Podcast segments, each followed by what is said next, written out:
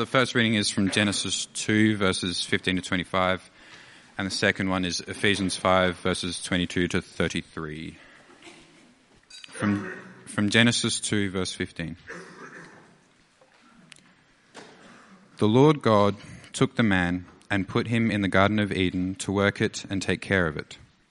And the Lord God commanded the man, You are free to eat from any tree in the garden, but you must not eat from the tree of the knowledge of good and evil, for when you eat from it, you will certainly die. The Lord God said, It is not good for the man to be alone. I will make a helper suitable for him. Now the Lord God had formed out of the ground all the wild animals and all the birds in the sky. He brought them to the man to see what he would name them. And whatever the man called each living creature, that was its name. So the man gave na- names to all the livestock the birds in the sky, and all the wild animals. But for Adam, no suitable helper was found. So the Lord God uh, caused the man to fall into a deep sleep. And while he was sleeping, he took one of the man's ribs and then closed up the place with flesh. Then the Lord God made a woman from the rib he had taken out of the man, and he brought her to the man. The man said, This is now bone of my bones and flesh of my flesh. She shall be called woman, for she was taken out of man. That is why a man leaves his father and mother and is united to his wife, and they become one flesh.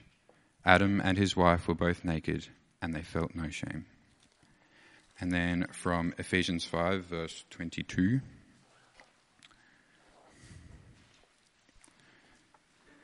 Wives, submit yourselves to your own husbands, as you do to the Lord. For the husband is the head of the wife as Christ is the head of the church, his body for which he is the Saviour. Now as the church submits to Christ, so also wives should submit to their husbands in everything.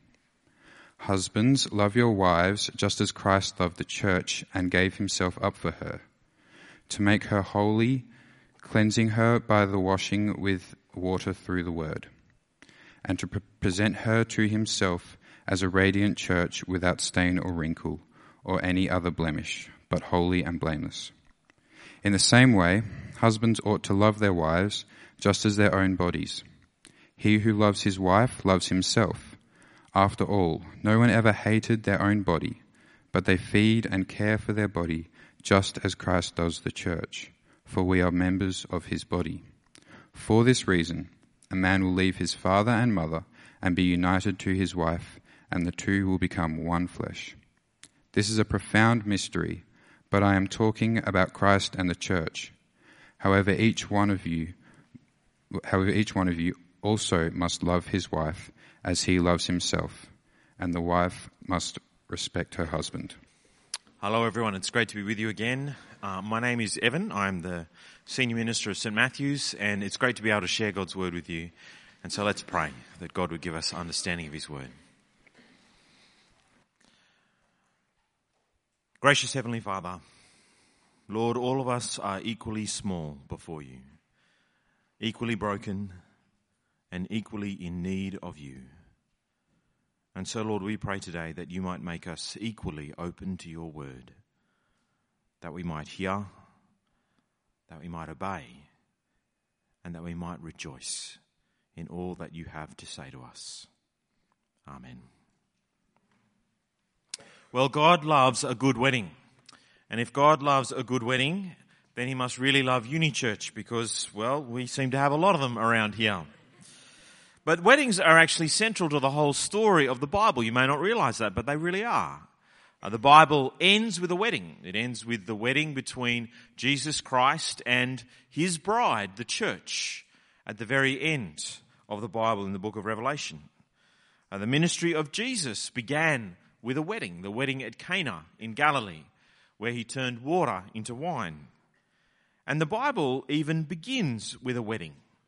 Genesis chapter 2, that Oscar just read for us, describes the first wedding, where God himself gives the bride to her husband, uh, to his husband in, in, in verse 22, uh, like a proud father walking his daughter down the aisle. And Adam, like so many grooms, is overjoyed at seeing his bride, so moved that he actually bursts into spontaneous song. And verse 22 uh, and verse 23 is the poem that Adam composes. This is now bone of my bones and flesh of my flesh. She shall be called woman, for she was taken out of man. At last, finally, this is the one. This is the one I've been looking forward to. This is the one I've been longing for. And now she's here. Uh, you know, it's a touch melodramatic. Uh, he hasn't really been waiting that long. He was only made just a couple of verses ago. Uh, but he's overjoyed at seeing her, and he's overjoyed at being one with her.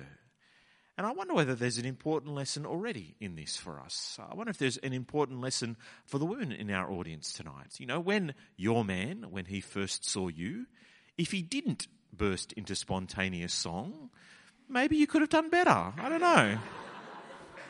And men, Adam is to blame. He's the one who raised the bar for the rest of us. But what's really interesting about the first wedding in Genesis chapter 2 is the movement. There is a movement to Genesis chapter 2. At the beginning of the chapter, there is just Adam and Adam alone. There's one. And then they become two. They become Adam and Eve. And then in marriage, at the end of the chapter, they become one again. Uh, one to two and back to one again. And really today, what I want to do is just examine that movement for a moment. Uh, and then end by uh, talking very briefly about the last wedding. And it's all there in the outline that you got as you came in, and it'll be really helpful for you to keep your Bibles open to Genesis chapter 2. But firstly, then, humanity begins the passage as one, as Adam, and as Adam alone. And that aloneness, we're told in chapter 2, verse 18, is not good. Come with me to verse 18, would you? Uh, the Lord God said, It is not good for the man to be alone. I will make a helper suitable for him. Uh, that verse really sticks out to us because up until now, everything that God has made, He's been able to say that it's either good or very good. And so to find something that is not good, well, that's highly unusual. And God resolves to do something about it, to make a helper for Adam who is a suitable complement to him. And it is very easy to see verse 18 in kind of romantic terms to sort of see, well, Adam must be alone. He, he must be lonely. He needs a girlfriend. He needs a wife. He, he, he needs someone. Only I'm not sure that that's what it's saying.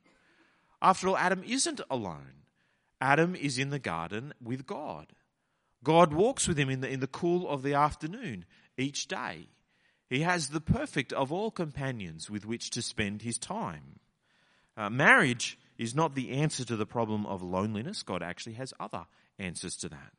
Now, in its context, there's a much bigger reason why it is not good for Adam to be alone. Something that we've been talking about over the last couple of weeks.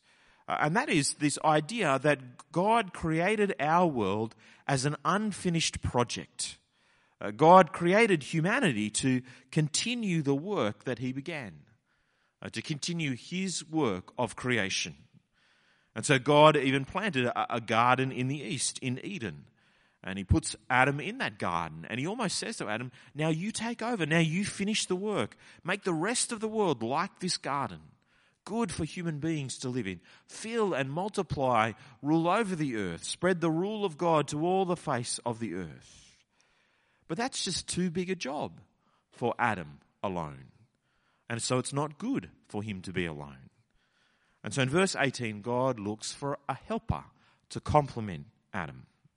Uh, and so God uh, brings to Adam all the animals in verses 19 and 20, and Adam even names all of the animals, and yet from amongst none of them is a suitable helper found. None are going to be able to help Adam bear the image of God to this world. So God puts Adam to sleep, uh, does a little bit of surgery, removes one of his ribs, and from that rib he forms the woman. She truly is bone of his bone and flesh of his flesh. She is made of the same stuff as him, and she's made by the same hands as him. And humanity began as one, began as Adam, but now it has become two. It's become Adam and Eve. And they will become a family from whom will come the entire human race. We are all the sons and daughters of Adam and Eve. And that's why in English you can, or at least you, you could, refer to all of the human race as man or mankind. You could do that once upon a time. And it wasn't being sexist, it, it wasn't being rude in any way, shape, or form. It was simply making the profound theological point that all human beings come from Adam. Because Adam is the Hebrew word for man. We are all Adam. We are all Adam kind. We are all one big family.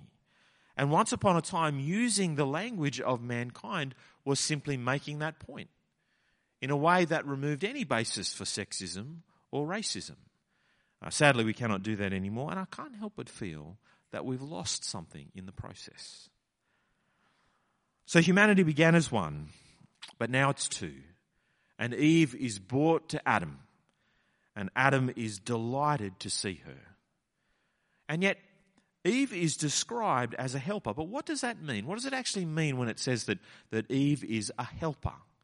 Because that can be a bit of a loaded term, can't it? It's the kind of word that can very easily conjure the wrong image. It can almost conjure the image of somehow like a, a 60s housewife who's cooking and cleaning and, and looking after all of the children while the husband kind of sits down in the, in the lounge chair reading the newspaper in a, a smoking jacket and a cravat, you know, with a snifter of brandy in one hand. It, it, but that's the wrong image. That's not the image at all that you ought to be thinking of. Uh, have you ever seen Lord of the Rings, The Two Towers? Who's kind of seen that movie? Anyone? If you, if you, uh, this illustration is running out of steam. It's getting a little old these days. So if you've never seen that, just think of the last battle scene in Endgame.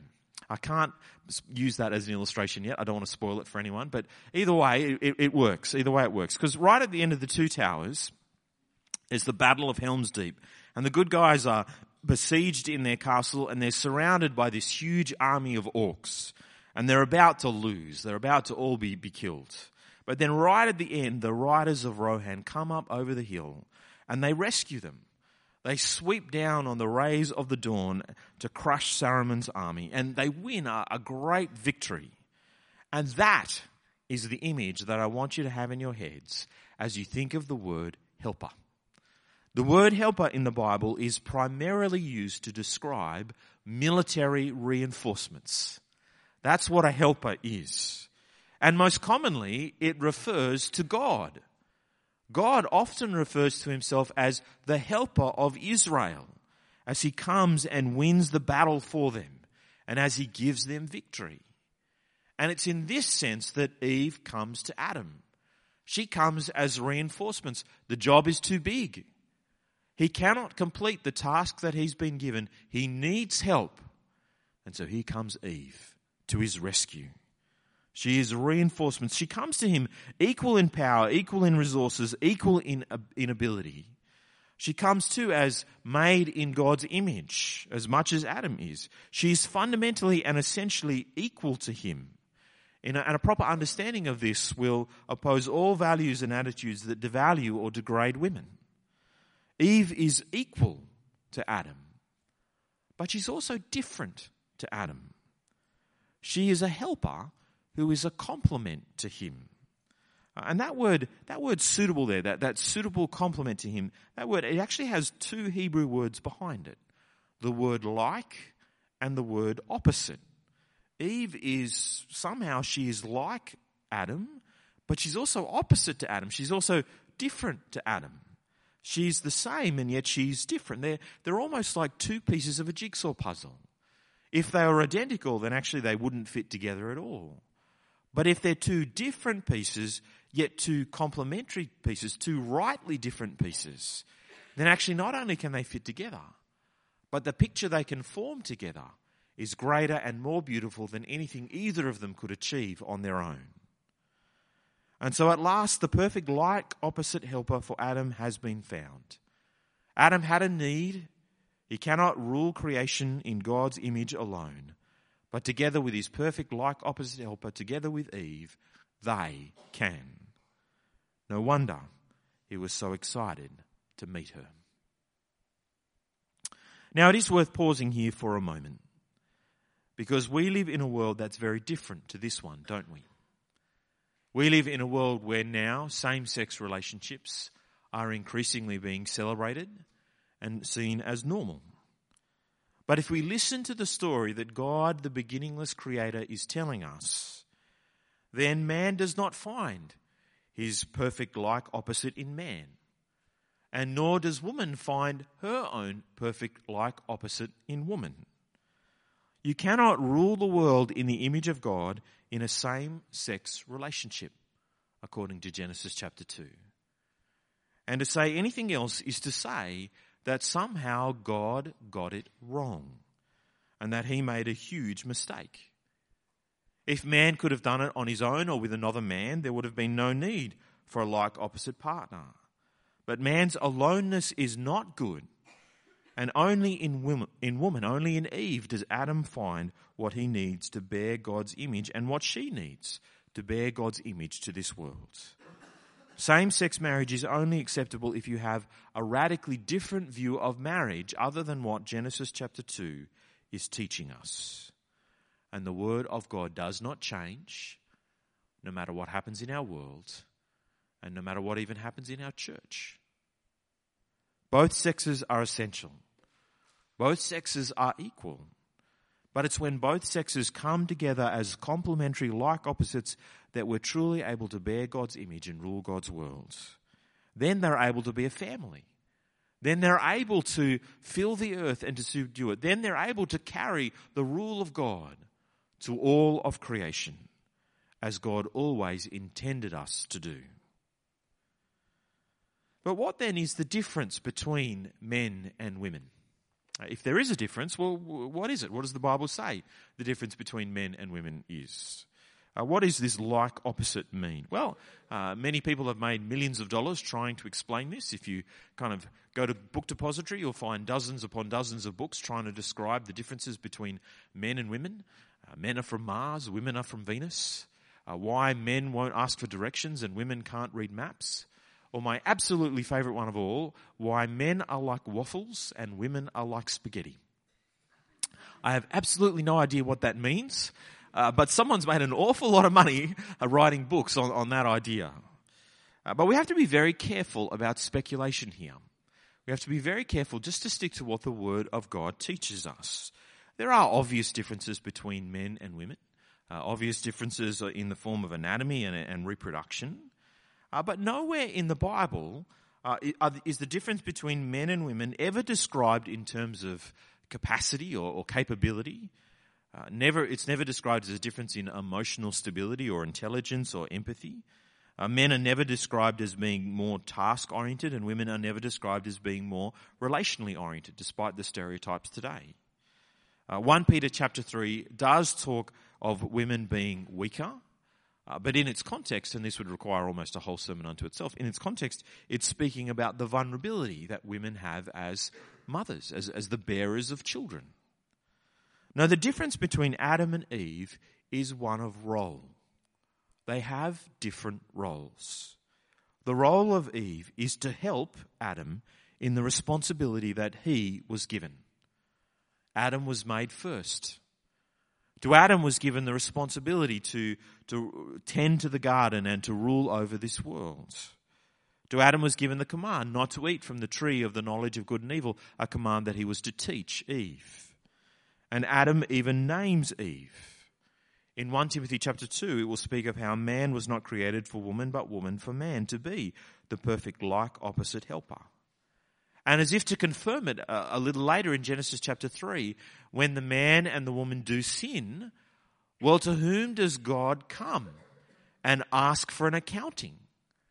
Well, it's to Adam that he says, Where are you? Why are you hiding from me?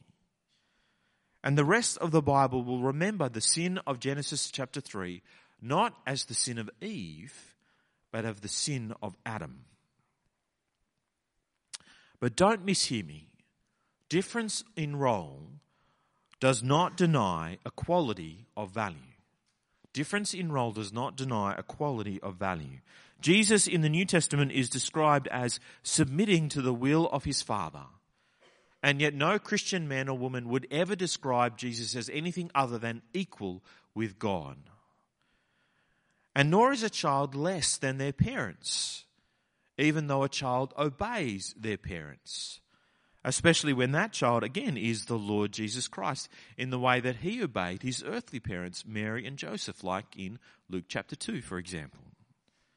No, Eve helps Adam in the responsibility that he has been given. They have different roles. Eve comes to Adam as another pair of hands, yes, but actually as something much more profound than that. She comes as a lover. She comes as an encourager. She comes as a, another mind, another perspective. She comes as a mother. And she comes as a reason for the work that he will do, just as he is the reason for the work that she will do. Now, because they have each other and because they will have a family, now the work that they will do is not just for themselves. Now it genuinely is for the service of someone else, being a servant of each other rather than being selfish but neither can do it alone. They both need each other. And just as God has brought order to the creation, so too there is order between the sexes. To men is given the responsibility and the accountability, and women are the helpers. Matthew Henry has a, a wonderful quote about this. He says, The woman was made of a rib out of the side of Adam, not made out of his head to rule over him, nor out of his feet to be trampled upon by him, but out of his side to be equal with him, under his arm to be protected by him, and near his heart to be loved by him. And some people have compared patriarchy to a march where man beats the drum and a woman is expected to keep the time. And others have said that feminism is like a race where the two are competing and the field needs to be level. But in Christianity, the relationship between men and women is much more like a dance.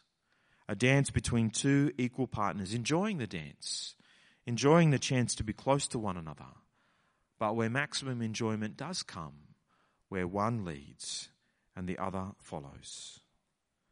And all of this might leave you uncomfortable and it might leave you, certainly should leave you with more questions, and that's okay.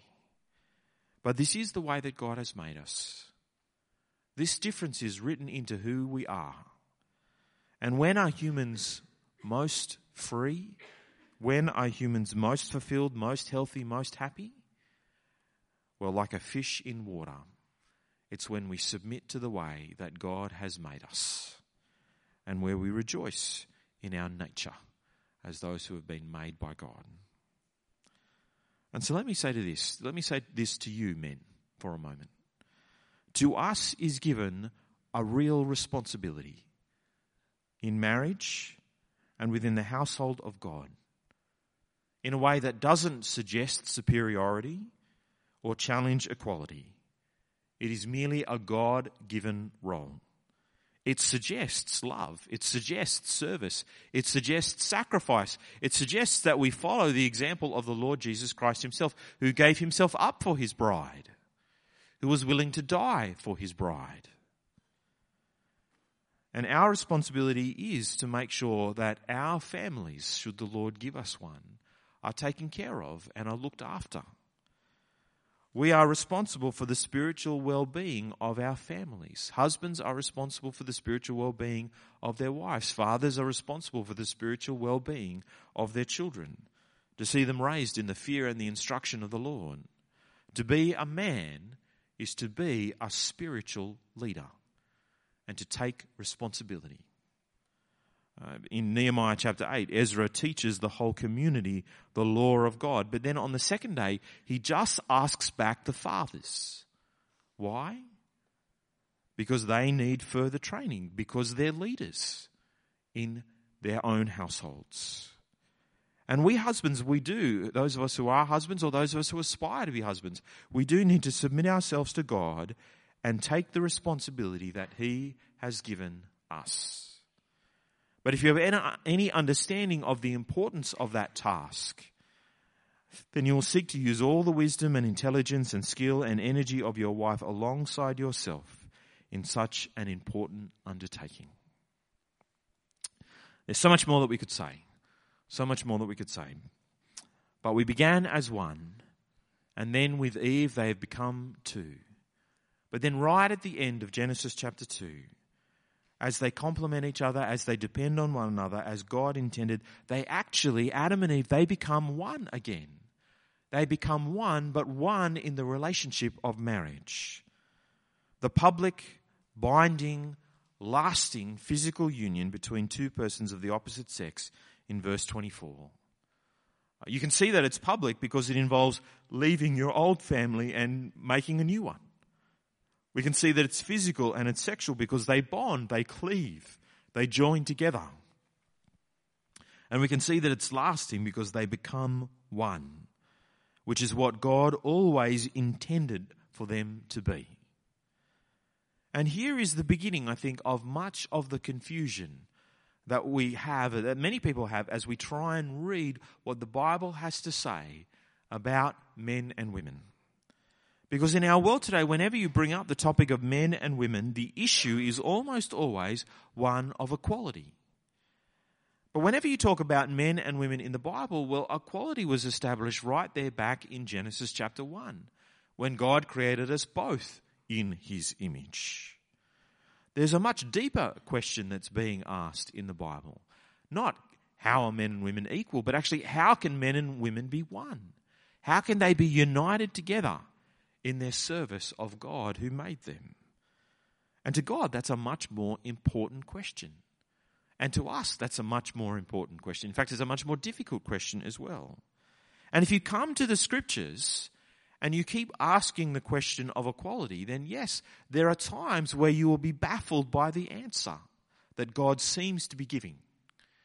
And many people have abandoned the scriptures precisely because they couldn't stop for a moment and imagine that perhaps God was asking a different question other than the question of equality. But no, it's not a question of equality. It's always for God a question of how can they be one.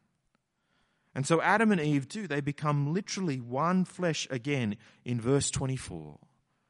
And then in verse 25, there is this wonderful picture of their relationship.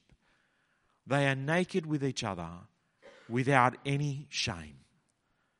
It's a beautiful picture of oneness, of being completely open to each other, of being uh, completely vulnerable with, it, with each other, yet without any fear. There's no fear of rejection. There's no fear of, of criticism. There's no fear that somehow one will, will get up and, and walk away. There's just this complete openness to each other, each honoring the other for who they are. And the sexual relationship between a man and a woman is the physical expression of that united relationship. Uh, even the act of sex is an act of oneness. God's desire for oneness is actually written on our very bodies. And really, all of the Bible's teaching on sex and marriage and dating and relationships between men and women, it all comes out of this passage in Genesis chapter 2. It all comes out of this wonderful picture of oneness. This wonderful, beautiful, desirable picture. And marriage is a wonderful thing that desire within us to marry, or that desire within us to draw close to the one to whom we have married.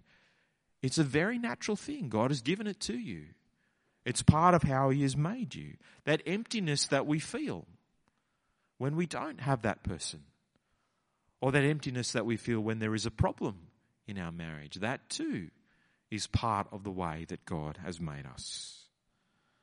But this oneness only happens as we give ourselves to one another completely, as we give 100% of ourselves 100% of the time.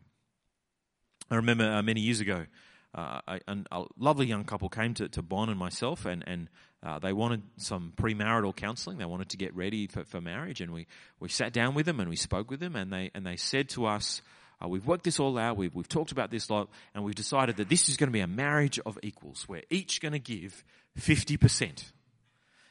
And I, I you know, I, I, applauded the, the sentiment. There's a, there's a right sentiment in there, but I had to sit down with them and say, if that's your attitude, actually, your marriage is going to fail. It's not going to last. Because marriage isn't about giving just 50%. Marriage is actually about giving 100%. Marriage is about giving yourself completely and them about giving themselves completely to you. That's what oneness requires. And so, of course, there is an intense vulnerability to marriage. and as any of us who are married know. This topic, as wonderful as it is, and as wonderful as it should be, and as wonderful as the picture of verse 25 is, it does not always fill us with wonderful feelings. This is not always how marriage is. Many of us know the pain of broken marriages in our families, our friends, perhaps our parents, perhaps even ourselves. The loneliness of singleness is one thing, but it is nothing compared to the loneliness of a broken marriage, or a distant marriage, or a violent marriage.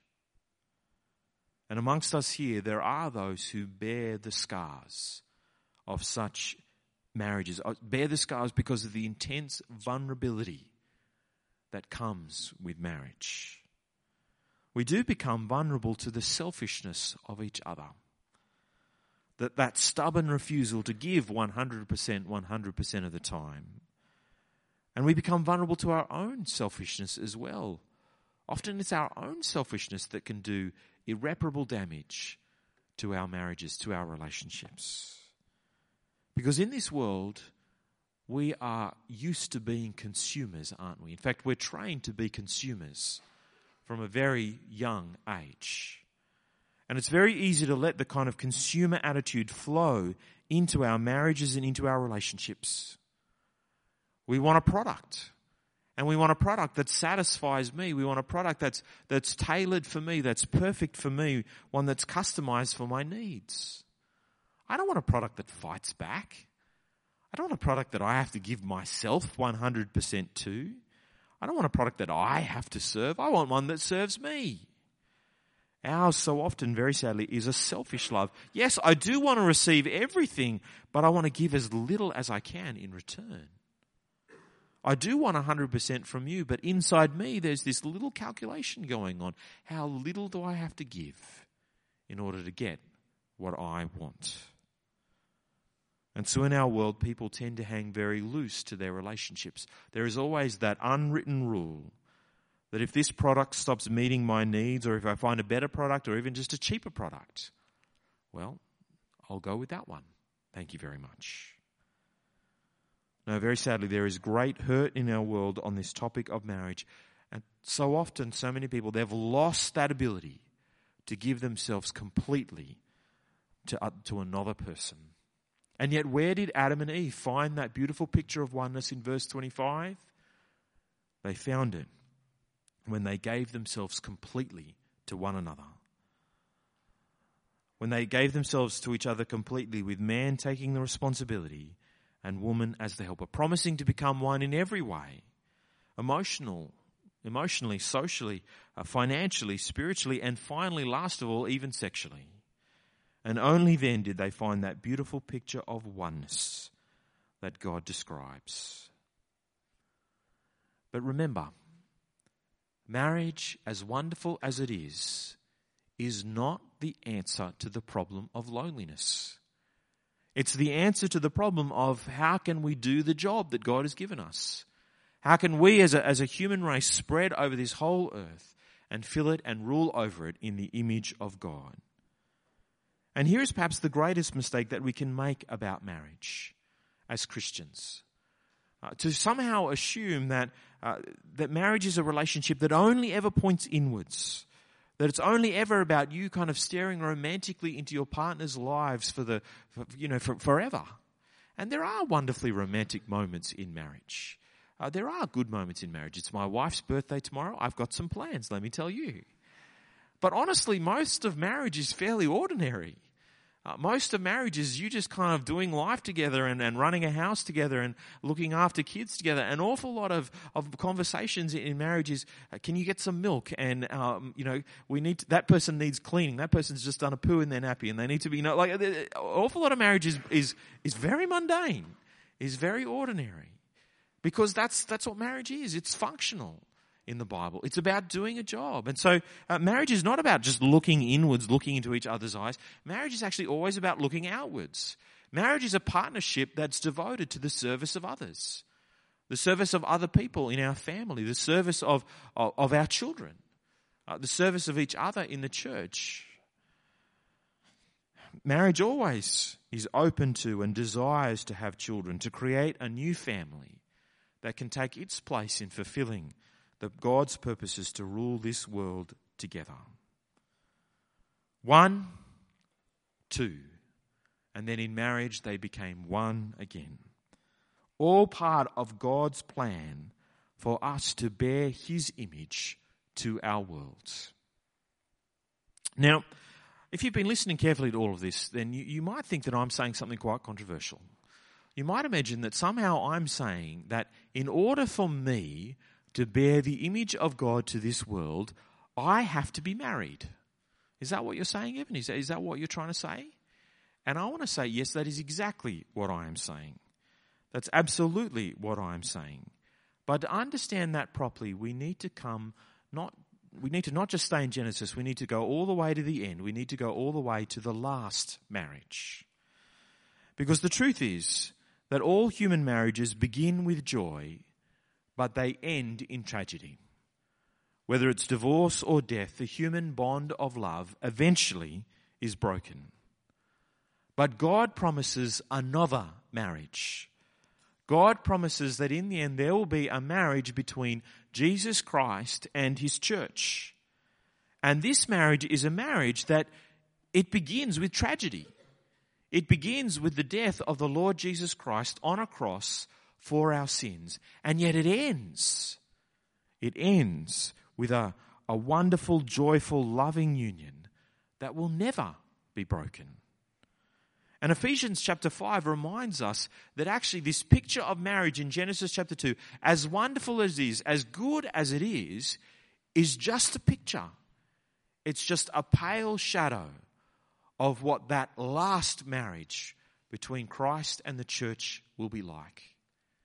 In fact, God here, even before the creation of the world, God looked forward and saw how wonderful it would be to live with Him and to live with His Son, the Lord Jesus Christ, in heaven forever. And that's when He created this human relationship of marriage as the closest thing, as the closest human relationship to how wonderful it will be to be with Him forever. For you see, God does not want to relate to us simply as a, a king to his subjects, even though he is a great king. Nor does he want to relate to us merely as a, a shepherd to the sheep, even though he is the good shepherd. And nor even does God want to relate to us merely as a father to his children, even though he is the father of us all. God wants to know us. God wants to love us. God wants to care for us. God wants to unite with us as profoundly as a husband and a wife do. Time and time again, God in the Bible describes himself as a bridegroom. Isaiah 54, uh, Malachi chapter 2, many places in the book of Jeremiah. The bridegroom of the people who give themselves to him wholeheartedly like a bride does to her husband on her wedding day. And if creation was ruled by Adam and his like opposite helper, and creation was kind of somehow all that we had, then actually my message to you tonight would be quite simple, and that is hurry up and get married and hurry up and have children. that would be my message to you. If creation was all that we had, that's what I'd say to you. But creation isn't all that we have. Creation was ruled by Adam and by his like opposite helper, Eve. But new creation is ruled by the Lord Jesus Christ. And we will rule alongside him as his bride. For we are his church.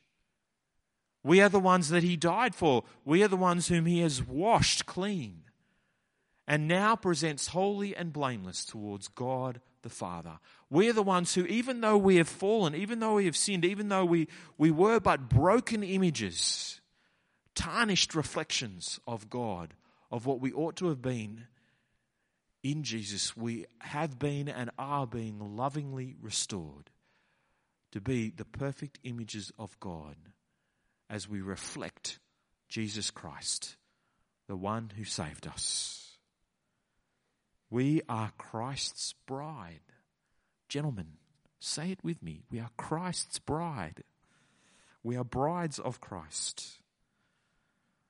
And so, if you are not married now, well, the Apostle Paul would say, actually, you're, you're probably better off. You're probably better off than those who are married. because you can be undivided in your devotion to the Lord and to your upcoming eternal marriage. Because it is possible to become so wrapped up in our earthly marriage or so wrapped up in our earthly desire to get married that somehow we forget or miss out on or aren't ready for the heavenly eternal marriage that God promises to all who put their faith in the Lord Jesus Christ. And God wants no one to miss out on that. He's been preparing for that since before the creation of the world. God wants each and every one of us to know the joy that comes from oneness with Him, the oneness of which even the oneness of the best of earthly marriages is but a pale shadow. Let's pray. Heavenly Father, Lord, we thank you for you have given to us a wonderful gift, the gift of marriage. Without it, we wouldn't be able to do the very task that you have given us in this world. And yet, that's not all that we have to thank you for, is it, Lord? For you have given us an even more wonderful gift, an even more wonderful marriage. In Jesus Christ, you have given us the gift of an eternal marriage when we put our faith in you. And so, Lord, we pray that whatever our circumstances in life now, whatever they are, and whatever they may be, we pray that nothing would get in the way of us knowing Jesus and trusting Jesus and longing for that last wedding, that last marriage that you've promised to us all. Amen.